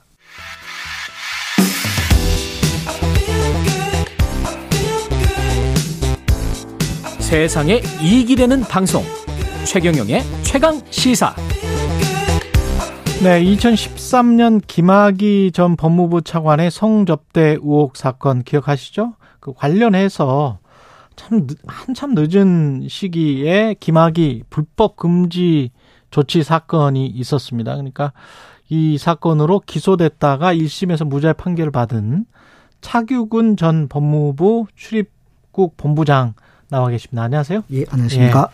이좀 사건을 설명을 해야 될 것 같은데 이게 그러니까 성접대 의혹 사건이 있었고 김학의 씨가 출국을 하려고 했는데 그거를 출국 금지를 시켰습니다. 네, 그렇습니다. 그 출국 금지를 시켰을 때 법무부의 출입국 본부장이셨어요. 네, 그 당시 예, 그렇죠. 본부장이었습니다. 예. 근데 그것과 관련해서 이걸 불법으로 출국 금지를 시킨 거다라고 해서 검찰이 기소를 한 예, 겁니다. 2년 전에 예, 수사해서 기소를 2년 전에 했습니다. 예. 그랬는데 1심에서 무죄 판결을 받았습니다. 올해 2월 15일에 예, 무죄 예. 판결을 받았습니다. 예, 관련해서 이제 아니 이걸 제대로 어 검사들이 2013년에 수사를 했으면 이런 혼선이 안 생겼을 네. 텐데 라고 생각하신 건지 어 관련해서 처음으로 수사했던 2013년에 김학의 사건을 수사했던 검사들을 특수직무 유기 혐의로 지금 공수처에 고발하신 거죠? 네, 그렇습니다. 예. 예, 고발 배경을 좀 다시 한번 설명을 해 주십시오. 예, 그 특수 직무 유기죄가 좀 생소하실 건데요. 예. 어, 특정 어, 범죄 가중 처벌에 관한 어, 법 15조에 보면은 예. 예, 범죄 수사의 직무에 종사하는 공무원이 음. 이 법에 규정된 죄를 범한 사람을 인지하고 음. 그 직무를 어, 하지 않으면 유기하면 아. 어, 그 특수 직무 유기 가 되고요. 예. 어, 1년 이상의 유기징역에 처하도록 되어 있습니다. 아. 그 공소시효는 어, 10년입니다. 그럼 검사들이 그 당시에 2013년에 네네. 성접대 의혹 사건을 인지했다. 그럼에도 불구하고 어, 기소하지 않았다. 이렇게 지금 네, 생각을- 그렇습니다. 그런 예. 요지입니다. 2019년도에 어, 긴급 출국 금지 이후에 예. 어, 재수사단이 그 발족을 해서 두 달 만에 음. 어, 김학의 전 차관은 어, 특가법상 뇌물죄로 음. 어, 윤중천 씨는 어, 특가법상 그 알선수재 등의 혐의로 구속 기소를 했습니다. 예. 어, 김학의 전 차관 같은 경우는 그 이후에 일부 뭐 공소시효가 지난 부분은 면소 판단을 받고 음. 일부는 또 범죄 에, 그 증명이 되지 않는다는 이유로 그렇죠. 어, 일부가 무죄 뭐 말을 바꿨다. 예. 네, 뭐 약간 좀 복잡한 예. 상황이 있습니다만 예. 그래서 최종적으로 뭐 어, 처음에는 뭐 저기 에 1차 그 항소심에서는 2년 6개월, 2년 6월에 그랬죠. 실행을 선고를 받- 법정 구속도 어, 되기도 했습니다만은 음. 어, 대법원에서의 정인 사전 면담 절차상의 문제점을 지적을 해서 음. 어, 파기 환송이 됐고 결국에는 이제 에, 그 무죄로 어, 음. 최종 확정이 됐고요. 예. 근데 윤중천 씨는 어, 특가법상 그 알선 수재 그 당시 기소된 그 혐의 등으로 어, 5년 6월에 에, 실형을 선고를 받았고 거기는 확정 판결이 나왔죠. 예, 그렇습니다. 1심, 예. 2심, 3심 음. 어, 다 그렇게 돼 가지고요. 그 지금 그 복역 중에 있습니다. 예. 제가 이제 고발을 한 거는 2019년도 이렇게 이제 그, 어, 김학의 전 차관의 그, 어, 특가법상 뇌물, 음. 어, 특가법상 뇌물죄가 적용되면 3천만 원 이상의 이제 금품이 되어야 됩니다. 예. 그리고 3조에 윤중청 씨의 그 이제 알선수재, 알선수재는 금액과 관계가 없습니다. 음. 이런 부분들 두 달 만에 범죄 혐의를 갖다가 밝혀내서 구속 기소를 했는데 예. 결국에는 이거 그 윤중천 씨 판결문 등을 보면 음. 2013년도에 경찰에서 그와 같은 혐의를 잡았다는 흔적들이 증거로 그 이제 그 적시가 되어 있습니다. 아. 그 말은 뭐냐니까 예. 2013년도에 경찰 조사 기록에 에, 그 특가법상 혐의와 관련되는 내용들이 예, 포함이 되어 있었던 것이 아닌가 아, 충분히 의심할 만한 상황이 있었고 저에서는 어, 형, 형사소송법상 공무원의 그 공무원이 음. 예, 직무를 함에 있어서 그 범죄 혐의를 발견할 때는 고발해야 될 의무 조항이 있습니다. 아. 예, 그래서는 그 고발 의무 조항에 따라서 어, 공수처에 고발을 하게 된 것이고요. 또 한편으로 어, 부패 방지 권익위원회법에 의하면은 음. 어, 부패 행위를 이렇게 규정하고 있습니다. 공무원이 어, 직권을 남용하거나 법령을 위반하여 어, 본인 또는 제3자의 이익을 도모하는 행위를 음. 부패 행위라고 규정을 하고 있습니다. 본인 또는 제3자라는 삼자의- 거는 검사 당시의 검사 검사와 김학의를 말씀하시는 거죠? 뭐이 제3자가 케이스는. 되겠죠. 제3자가 예. 되겠죠. 예. 그래서 이제 제가 판단하기로는 예. 어, 공무원이 예. 법령을 위반 형사소송법 195조에 의하면은 어, 검사는 범죄 혐의가 있다고 사료하는 때에는 어, 수사를 하이한다라고 의무조항으로 되어 있습니다. 의무조항으로. 그리고 특가법 좀 전에 말씀드린 어, 15조 특수직무유기죄가 있지 않습니까? 예. 이두 가지 조항을 위반 위반했다는 거죠. 법령을 위반해서 제3자인 음. 김학의 씨와 어, 윤정준 씨가 음. 특가법상 뇌물죄와 알선수재죄로 처벌받지 않도록 음. 하는 이익을 도모한 것이 바로 그 어, 부패 방지 권익위원회법의 부패 행위에 해당된다고 판단을 하였기 때문에 음. 에, 국민권익위원회도 부패 행위 신고를 별도로 하였습니다. 그럼 관건은 2013년에 경찰 수사 기록이 어 기록이 충분히 검사들이 아 이 상황은 기소할 만하구나라고 인지할 만했다라는 게 이제 증명이 돼야 되겠군요. 그렇습니다. 예, 그래서 네. 그 부분은 사실은 이 사건은 어 어떻게 보면 공소시효가 많이 남아 있지 않다고 볼 수도 있겠지만 예. 의외로 사건이 아주 간단하고 명확합니다. 그러네요. 2013년도 경찰 조사 기록, 수사 예. 기록 그리고 2019년도 재수사단의 수사 기록과 법원 어, 재판 기록만 입수해서 비교 분석만 음. 비교 하면은 분석하면. 과연 그 당시에 검사들이 어. 김학의 씨의 그 특가법상 뇌물 혐의와 예. 어, 윤종천 씨의 특가법상 알선 수재 혐의를 어, 인지할 수 있었느냐 그 부분만 확인하면은 이 사건은 한두 달만 해도 수사 성과를 올릴 수 있는 사안이라고 생각합니다. 그 부분을 꼭 확인해 보고 싶다라는 열망이 느껴집니다. 네네, 예, 그렇습니다. 예. 왜냐하면 13, 19년에 지금 말씀하신 대로 2개월 만에 처리를 할 수 있었는데 네네. 사건이 발생한 지 한참 지난 후에 2개월 만에 처리할 수 있었던 사건을 13년에 만약에 제대로 들여다봤다면. 예. 이거는 뭐 훨씬 더 김학의 씨 같은 경우도 면소 판결을 받기가 쉽지 않았을 것이다 이런 생각도 들고요. 그렇죠. 그 당시는 예. 범행 얼마 되지 않은 시점이었기 때문에 예. 훨씬 더 증거 확보가 쉬웠고 예. 수사를 하기가 용이했을 것입니다. 예. 그리고 1심에서 지금 무죄 판결을 받은 김학의 불, 불법 출국 금지 조치 사건 같은 경우 이거는 좀 설명을 좀 해 주십시오. 예. 아, 근데 제가 오늘 이게 예. 오게 된 것은 예. 이번에 이제 고발한 사안과 관련한 사안과 관련해서 어, 배경 좀 설명을 집중적으로 한 하고 것이고요. 하고 싶기 예, 때문에 제가 이제 1심에서 무죄 판결을 받았지만 아직은 예. 그저 피고인 신분입니다. 음. 그렇기 때문에 지금 재판이 진행 아, 그렇기- 관련해서. 재판이 진행 중인 건에 대해서는 예. 제가 법정 밖에서 그와 관련해서 게. 말씀드리기는 예. 좀 적절치 않은 면이 있어서 그 부분은 좀 알겠습니다. 양해를 부탁드리겠습니다. 그러면 김학의 사건과 관련해서 다시 한번 여쭤보면 2013년에 특정범죄 가중처벌법을 피해갈 수 있었던 이유는 혹시 검사들이 봐준 거 아니냐? 이거 네네. 이거 하나입니까? 어, 그, 뭐, 좀 구체적인 말씀을 드리기는 그렇습니다만, 예. 어, 사건의 내막에 대해서 잘 아시는 분들이 한 말들이 있습니다. 아, 그 그렇군요. 부분을 좀 말씀을 드려보겠습니다. 예. 어, 2019년 6월 25일에 어, 윤, 문무일 전 검찰총장께서 어, 대검 과, 아, 검찰 과거사 관련해서 이제 기자 회견을 하신 적이 있습니다. 2019년에 2019년 6월 25일입니다. 예. 어, 그때 문무일 전 총장께서 이렇게 말씀하셨습니다. 어, 김학의 사건 자체도 부끄럽지만 과거 수사에서 어, 이 사건을 밝혀내지 못한 것이 더 부끄럽다. 음. 검사들이 어, 그 당시 검사들이 검사로 직무를 어, 못 다하지 못한 것이다. 라고 말씀을 하셨고요. 또 사건의 직접 당사자인 윤중천 씨가 작년에 저희 그이 출국금지 사건 재판에 증인으로 나오셨습니다. 예. 작년 10월 달인데요. 예. 어, 이분께서 이런 말씀을 하셨습니다. 어, 경찰에서는 있는 대로 다 말 안 했는데 구속되고는 검찰에 가서는 다 있는 대로 얘기를 했다. 근데 내가 그렇게 다 있는 대로 말을 했는데도 검사들이 사건을 덮어서 이렇게 됐다. 이런 말씀을 하셨습니다. 법원에서 법원에서 기자들이 다 있는 데서 기자들도 그걸 다 어, 듣고 타이핑도 했습니다마는 보도는 되지는 않더군요. 그리고 그랬군요. 윤종천 씨 예. 사건 1심 재판부 음. 어 에, 이게 판결문을 보면 음.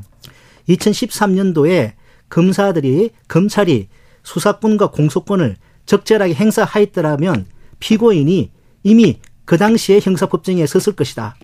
그게 판결문에? 판결문이 있습니다. 그리고 피고인 아. 본인조차도 지검이 아닌 그때 사건이 마무리되어 있어야 한다고 불만을 토로한다. 피고인은 윤중천 씨죠. 아. 그 판결문 윤중천 씨 1심 판결문에 이런 내용이 나와 있습니다. 또 한 가지 더 말씀을 드리자면은 그 당시 경찰에서 수사해서 검찰에 에, 넘긴 어그 송치 죄명 중에는 특정 경제범죄 가중처벌 등 배임죄에 관한 내용이 있었습니다. 예. 이거는 서울저축은행 나중에 파산을 했는데요. 음. 서울저축은행 불법 대출 사건 관련해서 윤중 전 씨와 어떤 그 저축은행 전무 한 분과 이제 공모를 해서 어떤 어 배임을 했다는 예. 그런 내용입니다. 근데 그 전무는 구속 기소가 됐고요. 윤중천 씨는 검찰에서 무혐의 처분을 했습니다. 근데 이 그 전무가 이 혼자 구속 기소돼 가지고 1심에서 실형 선고를 받고 항소를 했는데 그 과정에서 왜 윤중천 씨는 공범인데 저 음. 사람은 아무런 처벌을 안 받고 나만 처벌을 받느냐 이거 억울하다. 예. 이건 공소권 남용 아니냐라고 주장을 하셨어요. 예. 근데 그 항소심 결심 공판에서 공판 검사가 뭐라고 했냐니까 음. 어떤 직위를 가진 사람, 어떤 권한을 가진 사람은 유혹을 뿌리치고 유혹을 뿌리치고 업- 업무를 공정하게 할 임- 임무가 있다. 음. 검사조차도 그런 말을 했습니다. 스스로. 예. 예. 아, 다른 검사죠. 물론 이제 그렇죠. 다른 공판 그렇죠. 검사. 예. 그렇죠. 그리고 재판부가 그 이, 저축은행 전무의 항변이 이유 있다고 이- 받아들여서 받아들였어. 형을 깎아줬습니다. 그렇군요. 자, 여기 관련된 이 사건의 내막에 대해서 직간접적으로 잘 아는 분들의 한 말이고 판결문에 있는 내용들입니다. 예. 이런 정황을 보면은 그 과거 수사가 어, 직무유기했다고 의심을 할 만한 아, 충분한 근거가 될 수 있다고 생각합니다. 이 2013년에 검사들에 관한 관한 그들의 행, 행위에 관해서 공수처가 제대로 수사를 할 수 있겠습니까? 마지막으로 어떻게 어? 공수처가 뭐 여러 가지 인적 물적 여건이 음. 뭐 어려운 걸 알고 있습니다만 예. 이 사건은 아까 말씀드린 것처럼 쟁점이 간단합니다. 과거 수사 기록과 어, 2019년도 그 수사 기록을 입수해서 비교 분석만 하면 됩니다. 그래서 존 롤스가 이런 말씀을 이런 정의론에서 이런 말을 했다고 예. 하더군요. 무지의 장막 뒤에서 이해관계를 그리고 객관적으로 바라보라. 그럴 때만 정의가 실현된다. 과거 수사 검사들 과연 무지의 장막 뒤에서 이해관계를 그리고 객관적으로 바라봤는지 공수처가 의지를 가지고 어, 이 파사 현장의 의지만 가지고 있으면은 단기간에 성과를 낼 수 있다고 생각합니다. 의미가 있는 말씀입니다. 예, 차규근 법무연수원 연구위원이었습니다.